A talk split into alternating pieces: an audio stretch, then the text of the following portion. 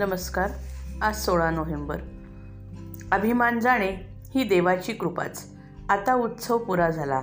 आता तुम्ही सर्वजण परत जाल तर क्षेत्रात आल्याची काही खूण घेऊन जा. ती खूण म्हणजे काय? क्षेत्राच्या ठिकाणी काहीतरी अवगुण सोडावा. आपल्याला जी काही प्रिय वस्तू असते ती सोडावी. तर इथे येऊन विषयांपैकी एखादा विषय तरी तुम्ही सोडाल का?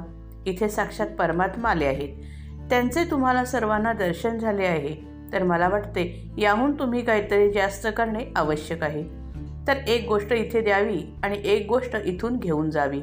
अभिमान इथे सोडावा आणि त्याच्या बदली देवाची कृपा घेऊन जावी. अभिमान तुम्हाला देता येईल का? अभिमान ही उचलून देण्यासारखी वस्तू आहे का? अभिमान जाणे म्हणजेच देवाची कृपा होणे आहे. अभिमान सोडून सोडू म्हणून सुटत नाही.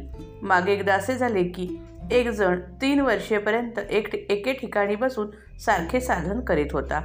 मी एके ठिकाणी सारखे बसून साधन करतो आहे असे त्याला वाटत असे. एकदा त्याचे गुरु तिथून जात होते. त्याला साधनाचा अभिमान झाला आहे असे त्यांना ताबडतोब समजले. म्हणून ते त्याच्याजवळ जाऊन म्हणाले की तू इथे काय करतो आहेस? तर तो म्हणाला मी इथे एके ठिकाणी बसून तीन वर्षे साधन करतो आहे. ते म्हणाले वा वा फार चांगले. तू आणखी तीनच दिवस इथे बसून साधन कर. इथे बसून सारखे साधन कर.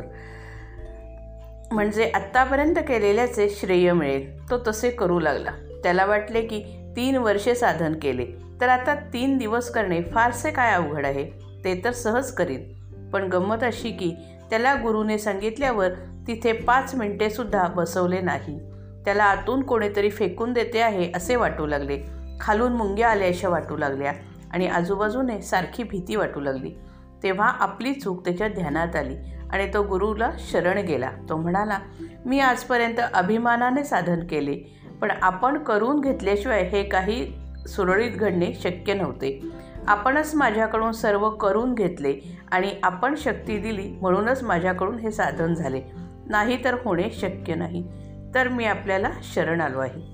याप्रमाणे शरण गेल्यावर त्याला गुरुकृपा झाली. म्हणून सात्विक अभिमानही उपयोगी नाही. एक वेळ प्रपंचाचा अभिमान पत्करतो कारण तो लवकर जाण्याचा संभव असतो. पण सात्विक अभिमान सुटायला फार वेळ लागतो.